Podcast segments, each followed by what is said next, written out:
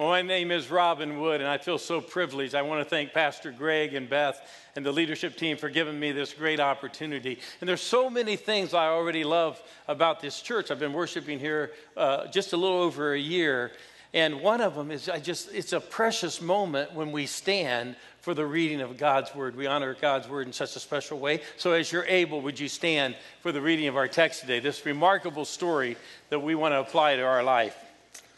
If you have your Bibles, it's Exodus chapter 3, but we'll uh, put the words up for you if you don't have those today. Now, Moses was tending the flock of Jethro, his father in law, the priest of Midian, and he led the flock in the far side of the desert and came to Horeb, the mountain of God. There, the angel of the Lord appeared to him in flames from within a bush. Moses saw, though, that the bush was on fire, it did not burn up. That's amazing. And so Moses thought, I will go over and see this strange sight, why the bush does not burn up. When the Lord saw that he had gone over to look, God called to him from within the bush, Moses, Moses. And Moses said, Here I am. I want you to say that phrase, Here I am. Would you say it? Here I am. That's what God wants to hear from us. Say it one more time. Here I am. And before I read on, I want you to know now that God begins to declare what God feels and what he sees and what he hears. He says, I've seen the misery of my people, I've heard their cries, and I felt their pain. I want you to feel that for Muncie, that God hears the cries of the people in Muncie that don't know Him and, and their pain and their brokenness, and he, and he feels it and He sees it. And so Moses says to God, after this statement, though. God says, I'm coming down to set my people free, but Moses, I'm sending you. That's when it all falls apart, by the way. I'm sending you. Now, listen to what Moses says, because we all do this. Moses said, God, who am I that I should go to Pharaoh and bring the Israelites out of Egypt? Moses said to God, Suppose I go to the Israelites and say to them, The God of your fathers has sent me to you, and they ask me, What is his name? Then what shall I tell them? God said to Moses, I am who I am. This is what you are to say to the Israelites I am sent me to you. Now go to chapter 4. Moses answered, But what if they do not believe me or listen to me and say, The Lord did not appear to you? Then the Lord said to him, What is that in your hand? It's a staff, he replied. The Lord said, Throw it on the ground. And Moses threw it on the ground, and it became a snake, and he ran from it. Then the Lord said to him, Reach out your hand and take it by the tail. So Moses reached out and took hold of the snake, and it turned back into a staff in his hand. May God really use this powerful story today in our personal lives and bless it. You may have a seat. I've lived long enough now to know that God gets our attention through some unusual circumstances. Sometimes they're very painful, sometimes they're what we never expected, sometimes they're great loss. There's a passage that relates to this entire story that says God found Moses in a desert, but guess what it really says? God found a desert for Moses. That's what the Hebrew says. So when God finds a desert for you, don't reject it, as painful as it might be, because God wants to speak to all of us. And I had one of these moments that I didn't expect on September 19th, 2014, just almost a year ago. It was 11:30 p.m., and I'll never forget as my arms began to go numb. And I, and I, I said to Julia, my wife, I said, Julia, we're newlyweds in the last year and a half. And I, I said, Julia, I can't believe this is happening to me. Now, I said that because my brother in law, who is my dearest friend in life, called me every day to encourage me. My brother in law had just died of the widowmaker two weeks before, and I performed his funeral at Anderson University just seven days before this night. It was such a great loss, and I was grieving all week. And and, and so I said to Julia, I can't believe this is happening. My chest got heavier and heavier. My arms were numb. Now, she reminded me, she said, You know, we've had a cookout tonight. I made you a couple brats. Maybe that's it. and she said, with great love and compassion, she said, Take a couple of Nexiums. I think you'll be okay. So I did that, but it got worse. It got worse. Now, she's an RN. She's been a part of Ball Memorial and CIO and, uh, for all of her life since college. And, and, and I tried to just calm down, and finally it got worse. And you know how people say when you're in real trouble, you finally know it? I said, honey, now here's all I remember from that moment. I said, honey, I'm in real trouble. To which she finally jumped out of bed and she said, okay, get up. And I don't know why wives think of the most important things, but she said, get a clean pair of underwear on. Can we have a moment? Can I say that here at UC? So that's what I remember. She put me in the 2004 Suburban. We went, she goes, We're going to the emergency room. The next thing I remember, I was in that room, and this is where the message title comes from. I was in that room, and she was signing me in out front, and no one was coming to attend to me. I, I became so uncomfortable. I'm not covering for myself, but I, I, I, they, they, sent a young nurse in, but she was kind of work, working on my wristband so they could charge me correctly. Anybody enjoying that moment? So don't, don't hold that against her. Ma'am, I need some help. And so I, started real slowly. Now, now in, in my Bible, I carry a list of false beliefs. Because when I believe these things, it gets me in a lot of trouble. But if you can relate to me, here's one of the false beliefs I read every day because this one messes me up all the time. Anybody live this way? Just raise your hand if you do. I believe the other line is always moving faster. Okay, okay. I got people out there to understand. Okay. So so I began softly. I'm so impatient. I said, I need someone needs to help me. I need some medication. And she said, Mr. Wood, calm down. I, I started raising the temperature a little bit. And, and she said, Your blood pressure is only 119 over 71. My blood pressure's never been 119 over 71. That's my wife. She, she barely breathes. You know, you, you marry opposites. And so I looked at the blood pressure machine and I saw the button on the machine. It wasn't on. Can we have a moment? And I said, at first, kind of softly, ma'am, ma'am, the machine's not on. Oh, yeah, it's recycling. No, ma'am, ma'am, it's not on. It's been this number forever. The, the button's not on. And I said to her, push the button. Well, you want to say it with me? Push. Now say it a little louder.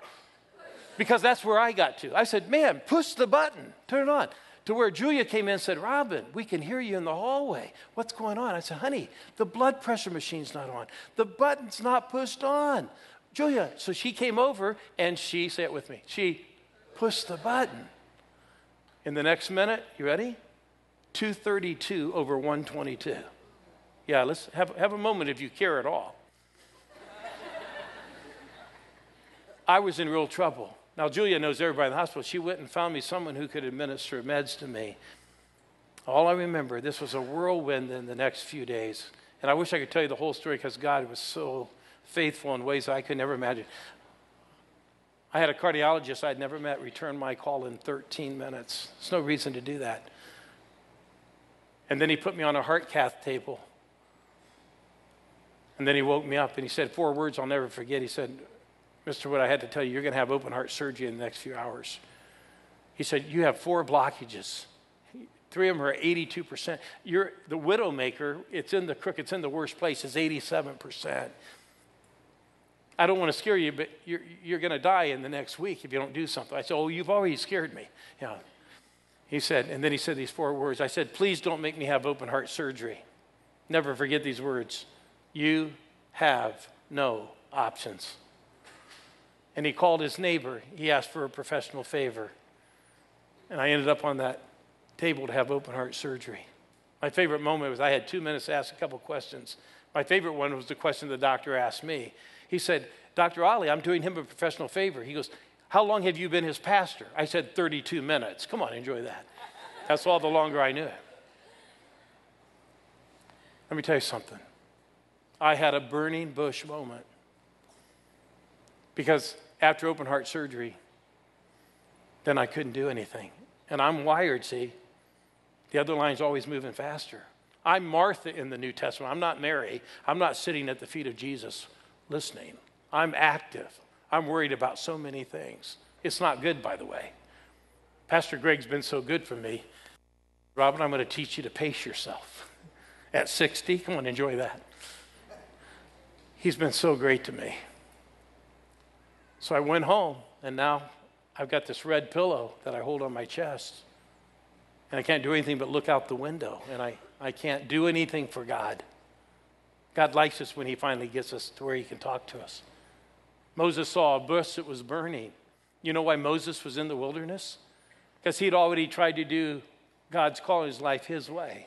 See, when you do it your way, you make big mistakes. He went out one day and saw one of his people being mistreated. He felt this is unfair. He felt God's presence in his life, but he took it in his own hands. You remember, you know the story. He murdered that guy. And then he had to run for his life because Pharaoh was trying to kill him. So he's in a desert because he's messed up. I've messed my life up many times when I've tried to help God out or do things my way. You know how you spell sin? Little s, capital I, little n, when I do it my way. So here I'm on that bed. I can't do anything. Julia has to help push me up just to get up. And I'm in a perfect place to hear from a burning bush when God spoke to Moses.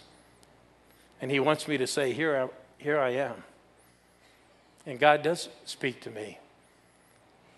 And I woke up in the middle of the night one night and God said, You've had four bypasses physically. Robin, you need four bypasses spiritually. And by the way, most people need these four bypasses. And anywhere you go share your story, I want you to share this so this way you get today. Would you ask God to push the button today? Just say it one more time. Push, push the button. Because Moses looked in that bush and God said, I'm sending you to set my people free. When God calls us to do something, never forget this. When God wants to do something great, He always chooses a person. When God wanted to do something great, and what I knew as Buzzard's glory when I was 27, He chose a person. And aren't you thankful that, that Greg didn't believe another false belief I have in my Bible? Because we all need four bypasses. And the first bypass that I needed was even to forgive myself for my past. I couldn't forgive myself. I knew God had forgiven me, but I couldn't forgive myself for my past. Everybody needs that. Here's a false belief I believed for a moment, and it cost me everything. And it's even more painful when you already know Christ. Never believe this, by the way. Ready? Write this one down. If I was doing something else, somewhere else, with someone else, then I'd be happy. Did you let that sink in? If I was doing something else somewhere else with someone else, then I'd be happy. Listen, this couple is a gift to this community. Wouldn't you say, come on, give it up for that? They're just a gift. Greg has never believed if he were somewhere else, a different church, doing something else. And he's never believed with someone else. When I was working out at Oklahoma City the first year of our marriage, Julia would call me every Sunday and say, Greg honors Beth every Sunday. It's a special gift to us, isn't it? special gift. But if you believe that for a moment, it'll cost you everything. And you might not be able to forgive yourself. God forgives you. But it's very difficult. We have to get over our past. Can I tell you why you won't be happy in your second marriage? Young people right there. You won't be happy in your second marriage because you'll be there. Yeah, let that sink in. You'll be there. I prayed with people after both services, said, I, I can't forgive my past. Oh, God forgives you. We shed a lot of tears this morning. Everyone needs a bypass around their past. Don't say, Who am I? Because there's another bypass that you need. Moses is saying, Who am I? I? I don't speak so well. I'm not the one to go do this. That's the bypass I needed. I've struggled with my self image all my life. Let me tell you why. I was born in a family of three kids. We're all 14 months apart. My sister's actually 28 months older to the day. My brother's 14 months older. It was painful because my sister, let me tell you about her life. She's the smartest person I know.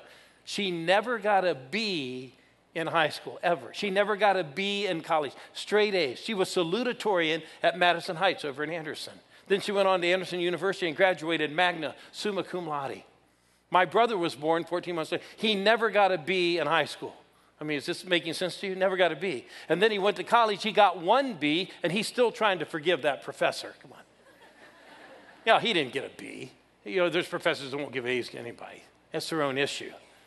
He graduated third in his class by percentage points, and then magna summa cum laude. Has anybody, you want to take a quick guess? When I was born, there were no genes left. Come on.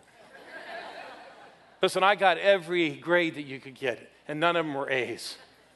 In fact, I wanted to see if you were as smart as only one service. My brother got one B in his life. I got one B once. Yeah, yeah. One of the. And so the message was very clear when I brought home the C in biology and then a D and then an F and then I couldn't pass chemistry and I, I, couldn't, get, I couldn't get good grades in anything. English was a disaster.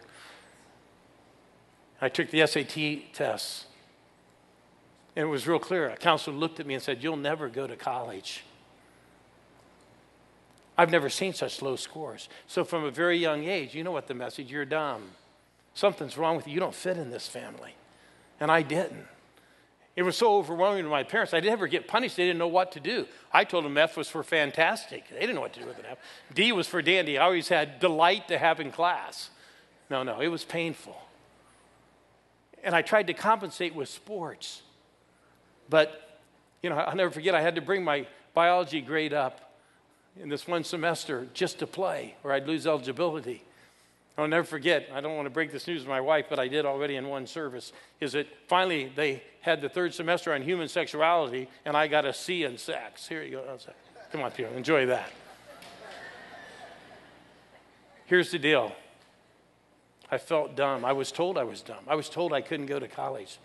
I was told I couldn't write a paper. I was told I couldn't use correct English. I was told I couldn't write.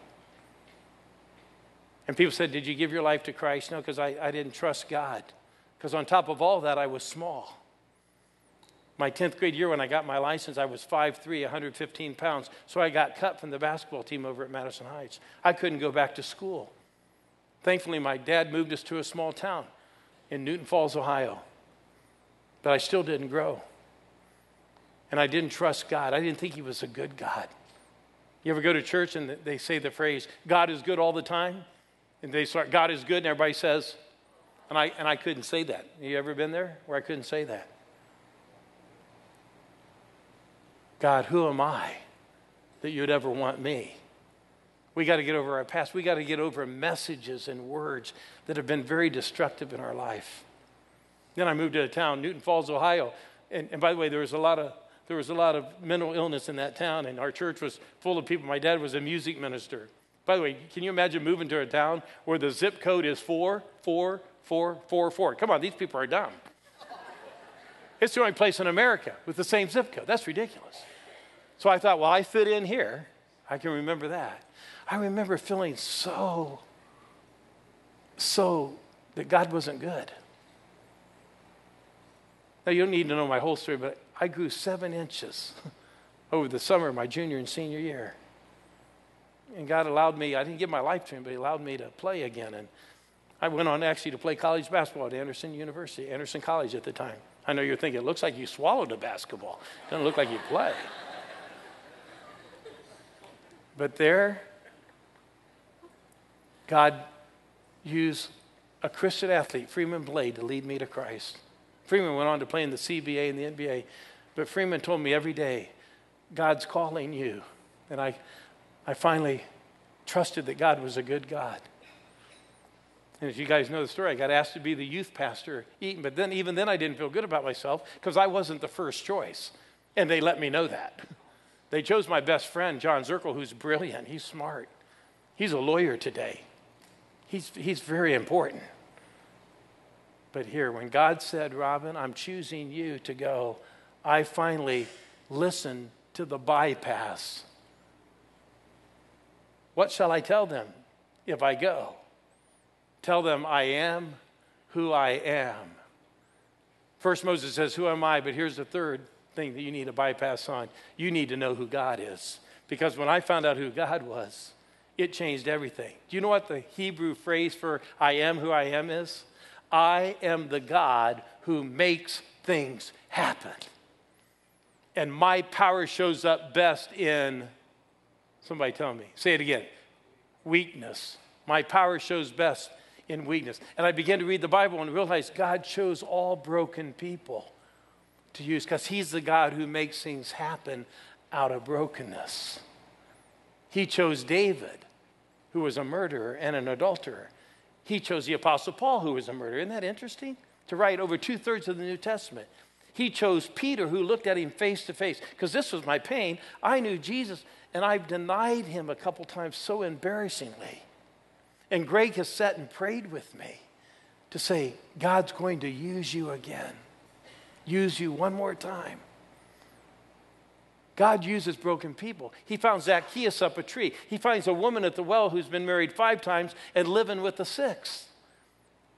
He calls people to know that He's the God who makes things happen. And so I listened to that call when I was asked to go to Phoenix, Arizona to plant a church. By the way, I wasn't the first choice. Are you enjoying the story of my life? No, no, they tried to get talented people. No, I, I'm not very talented, no. And I don't speak, I'm just like Moses, I don't speak very well. And my SAT scores, as I told you, were embarrassing. But finally, a guy named Dave Sebastian said, I remember you, Robin, and I knew that one thing about you here's the bypass you have to have a heart of compassion like God. You have to love people more than anything else. You have to want people to come to Christ. That's why I'm so attracted to work with Greg. Every day, you know what he talks to me about? People coming to Christ. Why have we gone to four services to open up seats? In the next few weeks, we're bringing our friends because he's a God who makes things happen. And I learned that by planning a church. I was nobody. When I got there, there were no people, there were no buildings, there, were no, there was no money. they needed someone dumb to go there, by the way. Think about that. And so I went to Phoenix. And I met a man named Norm Whan who said, You know, if you believe God makes things happen, I'm trying to get people to make 20,000 phone calls to invite people to new churches. And I, I bought his what's called the Phones for You. And I shared my vision with everybody I could meet with. I met with 90 people. You want to know my charisma? Six people joined. Come on. Six people. I had to count my own family. Come on, they didn't reject me. From the church that was going to give us hundreds of people to plant a church, we got two. One of them became a missionary, didn't even stay at the church. We loved it. We got to send her on the mission field. But here's the story we believed if we made phone calls, maybe God would do something. We made 23,000 phone calls in August and September of 1987. The first service, we rented a school. I'll show you, he's the God who makes things happen. The initial of that school was PMS. Come on, that's funny. And on that first Sunday, 305 people showed up at Pueblo Middle School. Don't you love that? And on the front row sat a couple, Rick and Shelley Wilson. I met them at the end of the, at the end of the service, Greg. I asked people to give their life to Christ. I want to ask that today. And 12 people made first time decisions for Christ. I'm the God who makes things happen. And Shelly came up and said, We got to tell you our story. Pastor, you made the call to our house. I, didn't, I made 5,000 calls. I, I didn't remember who I called. She said, The night you called, can I tell you what was happening? You want to know how good God is? She said, I'm sitting in the kitchen. Rick's painting the living room wall. And I say, Rick, what's wrong with us? It's Thursday night, she says. I say, What's wrong with us? My mother died Monday. We don't have a pastor. We don't have a church. We don't know God. We can't even bury my mother. Now, Rick was your normal husband. He paid no attention to her. Come on, enjoy that. And so she yelled louder. Come on, say, push the button. Push the button. So she took it up a level. She said, Rick, what's wrong with us? we don't know God. We don't have a pastor. We don't have a church. What's wrong with us? And then the phone rang. You ready for my word chart that I read? I identified myself. I'm Robin Wood. I'm the new pastor here, starting a new church called Mountain Park Community Church. Could I ask you a couple questions? She said she covered the receiver and said, Rick, it's God. Come on, people. You can't make these stories up. We don't have a pastor, we don't have a church. That's the first two things I say who I am. She said, I wrote down all the information, and we're here today. And when I said, Who wants to give their life to Christ? they stood up. Come on, people. That's good preaching, as Greg says. It's good preaching. I'm the God who makes things happen. And that began a flow. I sat and cried last week as he talked about Archie with the crooked finger. I don't know about the rest of you, but I'm going to get right with God. And that flow started. And when he preaches Gladys's funeral, more people are going to come to Christ. And that flow started at Mountain Park. And I was saying, Who am I? God doesn't care. By the way, do you notice in the text, God doesn't answer that question for Moses. He goes right on to tell who he is. And so we moved towards Christmas, the first Christmas. Now, by the way, there were 305 people that first service, but I preached, so 150 people came back. Come on, you got to enjoy that. So we limped into December. And then a woman came up and said, Could we do the thing called Angel Tree, buy gifts for prisoners' kids? Uh, sure, sure, Diane, can you do that? Get, get 25 angels. It grew to 50 angels. So we went to the first house to take gifts to three prisoners' kids with the Chuck Colson ministry. But there weren't three kids there. Look at me, people.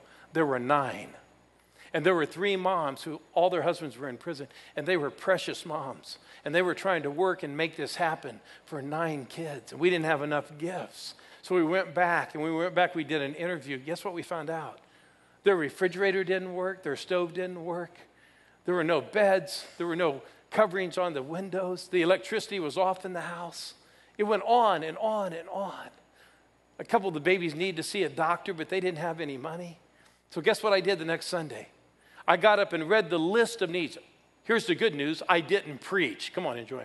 No, I read this list. No, I had tears coming down my face. I read this list of what we need to do for the Figueroa family and the extended moms in that home. I never planned on this happening because God says, I'm the God who makes things happen. And as I read the list about no refrigerator, no stove, and everything, I read 30 things. You won't believe what happened. I couldn't believe it. Someone stood up over here and said, I've got a refrigerator in my garage. I'll give it. And someone bounced up over here and said, I've got a stove. And someone said, I've got beds I can give. And a doctor over here, Dr. Turner, helped me start the church. One of the six said, I will see those kids tomorrow. He's been seeing those kids all this almost 30 years. Come on, people, is that great? That's all. Give it up, give it up. Vince stood up in the back. Vince says, I forgot to tell him. Vince stood up and said, I'll, I'll rewire their house this week. And Vince wasn't a Christian. And he said, and I need God. And a woman stood up. She said, This is my first Sunday here. And she goes, I don't have anything, but I've got money. I'll give $5,000. Come on, people, give it up for that. That's awesome. It's electrifying. I'm the God who makes things happen. And then in a few weeks, it got better. The kids needed bikes. Now, you know, that wasn't the top of the list, but they needed bikes. And and so I got up in one service. This is why you should have multiple services, by the way. I got up and asked in the first service, could I have five new bikes? And don't, don't give me used bikes. Let's bless these kids. We've been so blessed here in Phoenix. We had people that were very blessed financially. I asked for five bikes. And at the end of that service, Connie and Brian Harrison walked up. I was the coach for their little eight year old boy, Eric. I had a basketball team that I coached. They let me coach one year, and then I was too intense. so they fired me. Come on, enjoy that. And they go, We don't understand this. You know, we're not Christians, and we only come because we met you. But Eric wants to tell you something. So Eric says, Coach, call me coach, not pastor. Coach, yesterday was my birthday, and I got a new bike. I want to give it. I told that story in the second service. As I was leaving the service that day, a guy came up to me and gave me a card with a guy's name, Bill Merritt, on it. He said, You're going to need to meet Bill. I think you're going to get more than five bikes. And really, I remember my response was, Well, you think I'll get seven or 10? Or he said, I go, Who's Bill Merritt? No, you, you, just take the card. You're going to need this card. So I put in my pocket and forgot what he said. By three o'clock that afternoon, there were 153 bikes in my garage, people. Come on, is that awesome? Give it up, give it up for that. It's awesome. I am the God who makes things happen. Greg, when I shared that you guys gave the first gift in the morning service, a young woman came up and said, Nobody knows me. She goes, I just want you to know I'm so moved by what the pastor did. She goes, Don't use my name, but here's $5,000. And there's more. But I want to give this to plant a seed today. And you need something to tell in the, in the third service. Come on, that's awesome. Come on, that's awesome. Man. That's awesome. I'm the God who makes things happen. But we had to have a heart of compassion, and this church has it for the lost and for planting churches and for missions. This is why God can trust this church. Now here's the final here's the final bypass. It gets real personal for me. Moses, what's in your hand? I told you I went home and I held this red pillow on my chest, and one night God woke me up and gave me this message. And then it got real personal because God said, Robin, you, there's one thing you won't put down since you've been a pastor And he, and, and he didn't speak to me in words, but just in my heart. He said, You're a giver, but you manipulate your money. You give it where you can be the hero. You give it to church planters or missionaries. But there's one thing you won't do, and I'm going to ask you to put it down. Now, God said to me, You need to tithe at a local church. Wow. And I was coming here. Can you imagine me getting blessed every week and not being faithful in any way financially? And I began to cry. And then God began in my mind. I don't know why God does this to pastors. He said, you know how important the number 10 is to me? I didn't know. So the whole next day, because I got woke up in the middle of the night, I did research on the number of 10 in the Bible. So have a little fun with me. Uh, participate with me, okay? Be the best service so far, okay? No one's been real slow, but no one's been energetic, so be with me. Ready? If I brought up the number 10 in the Old Testament, first thing you should think about is the 10 commandments. Think of the 10 plagues that God had to send when Pharaoh wouldn't listen to Moses. The number 10 is very important. You probably don't know this, but when God created the heavens and the earth, when he did his opening creation in chapter 1 of Genesis, we read the phrase, God said, let there be. God said, let there be light. God said, let us make man in our own image. God said, let them be fruitful and multiply. By the way, the only commandment we've ever kept fruitful and multiply. Guess how many times we read, God said? And then we read about the Passover and I did some research. It was the first month. Anybody want to guess what day of the first month? The 10th. Then we read about the Day of Atonement. It's the seventh month. You want to guess? You want to take a wild guess what day it was? Well, you guys are fun. Come on, a little more energy. And then we get to Malachi and he says, You robbed me. And he was saying this to me. You won't bring the tithe into the storehouse. Uh, tenth. Then you get to the New Testament. And Jesus says, I am the light of the world. I am the way, the truth, the, light, the resurrection. I am the door. I am the good shepherd. And it goes on and on. You want to take a guess how many times he said, I am? Ten. Now let's go real quick, okay? How many lepers? How many virgins? How many minas? How many, disciples? Uh, how many talents? How many disciples? Yeah, 12. You guys are better, see? I messed up and you had a little warning there. 10. Now, here's where it got real personal, and Greg knows this. Robin, you need to put your tithe at Union Chapel and your offerings and your faith promise. I never knew I'd be a part of a capital funds campaign. And I was weeping by this time because here's the deal. I said, God, what's it mean? Put it down. It became a snake. By the way, how should you never pick up a snake? by the tail. Come on, say it with me by the tail. And I asked God, what does that mean? So never forget this. If you don't tithe, that's the bypass. If you don't tithe, where you're being fed. Whatever's in your hand, whatever resource, whatever talent, whatever, if you won't put it down and take it up God's way, it will always have the nature of the serpent. You can't read that in any book, man. That's what God said to me. Robin, your life and your money and everything will always have the nature of manipulation of the serpent, of doing what you want to do. I'm asking you to give at Union Chapel. This church is changing the world. Do you know I pastored long enough to know that 85% of all people at Mountain Park, every church, I've consulted over 300 churches, 85% of all churches people, 85% don't give their tithe at that church. They move it around, they give it many places. Do you realize what could happen here in this capital campaign if we would put it down for this short period of time, two and a half years? A man came up to me two weeks ago and gave me $60. And I felt compelled to lay my hands. He said, I'd like to do this every week. And listen, I'm not real smart at many things, but I, I became a math major somehow. And and I can do numbers. And I put hands on him and I said, You realize this would be $3,120 exactly in a year. Over three years, it would be over $9,000. So I asked Pastor Chris, How many givers at Union Chapel on record? A little over 900, close to a 1,000. Do you know if a thousand people, and, and this isn't even a tithe, but did $60, did you do the numbers? $9,000 times 1,000, it's $9 million. If we would be as faithful as Eric with his bike. Now, I know there's college kids here.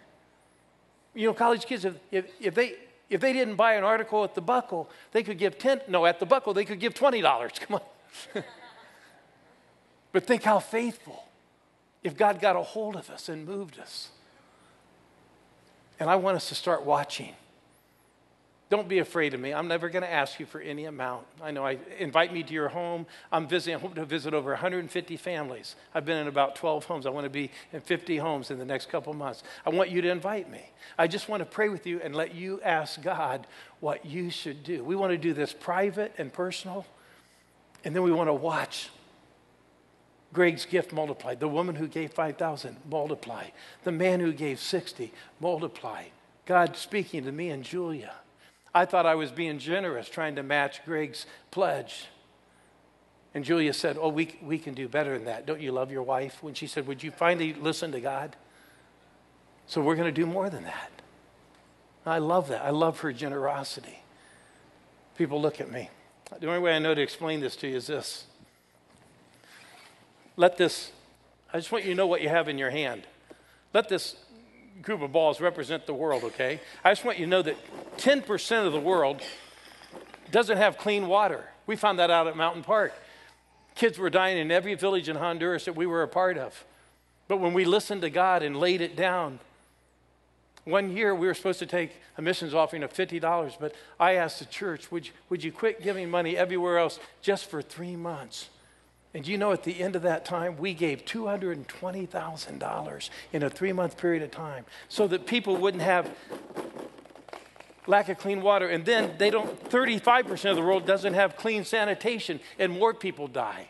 Kids were dying in every village because of lack of clean sanitation and water. And then 50% of the world will go to bed tonight hungry. And while I speak, more and more children will die. In fact, while I speak, 20,000 kids will die this hour, 40,000 today.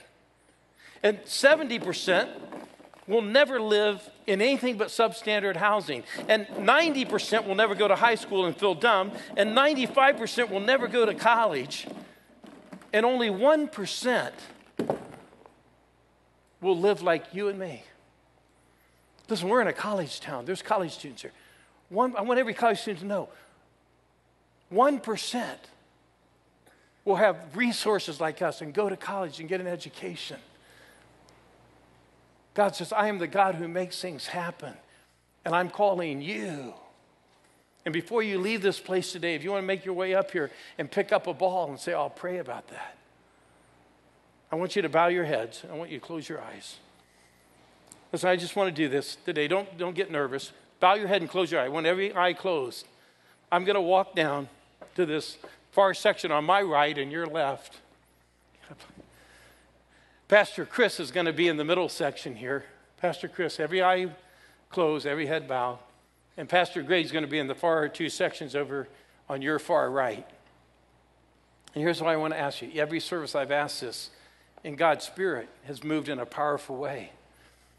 I want you to say, God, here I am. What do you want me to do? That's the final bypass. Will you lay down the tithe? Will you put him first? Would you betray Jesus for a tithe? See, God went on to show me that Judas betrayed Jesus for 30 pieces of silver. I want you to hear this with your head bowed and your eye closed. Judas betrayed Jesus for 30 pieces of silver. Guess what that is? The average salary was 300 pieces of silver a year. Judas betrayed Jesus for a tithe. And when God began to speak to me, he said, Robin, will you betray me for a tithe? And I cried. And I'm going to ask you if today you will say, I will not betray Jesus for a tithe. He died for me on the cross. Now, here's what I want to ask you with every head bowed and eye closed if you need this spiritual bypass today, if you need one of the spiritual bypass, your past, your sin, you need the bypass, you need a heart of compassion, whatever you need, if you need that, I want it to be very personal, like this campaign.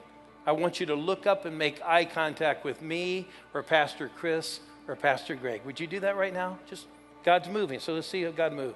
God bless you. I got time to look at you right in the eye. So look up. God bless you, young people. God bless you. God bless you. I'm going to walk down this side. I want to look you right in the eye. God's going to use you in a powerful way. He's going to change the world through people like you because you're making a decision. God bless you, man. Awesome. So many of you. Make eye contact with me.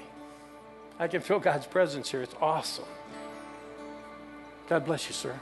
I don't want to walk by you without looking right in the eye. So until I do, look right at me. Today's your day. Jesus said salvation had come to the house of Zacchaeus because he responded financially. This is awesome. God bless you. You're all in with Pastor Greg and Beth. God bless you. God's doing a special work, giving you a bypass like he did for me. God bless you, young people. That means so much to me. Anybody else, adults, God bless you. Just want to look you in the eye. God's going to use this church. Usual. God bless you. I'm walking clear to the back. I just want to look you in the eye. Wonderful. God's doing a good work here. Whatever you need, He provides. God bless you. Good to see you all. Great. God, I pray that you will, as we close this service, you will just move in this place and we'll see miracles begin to happen. We'll hear stories just like we did about Zacchaeus.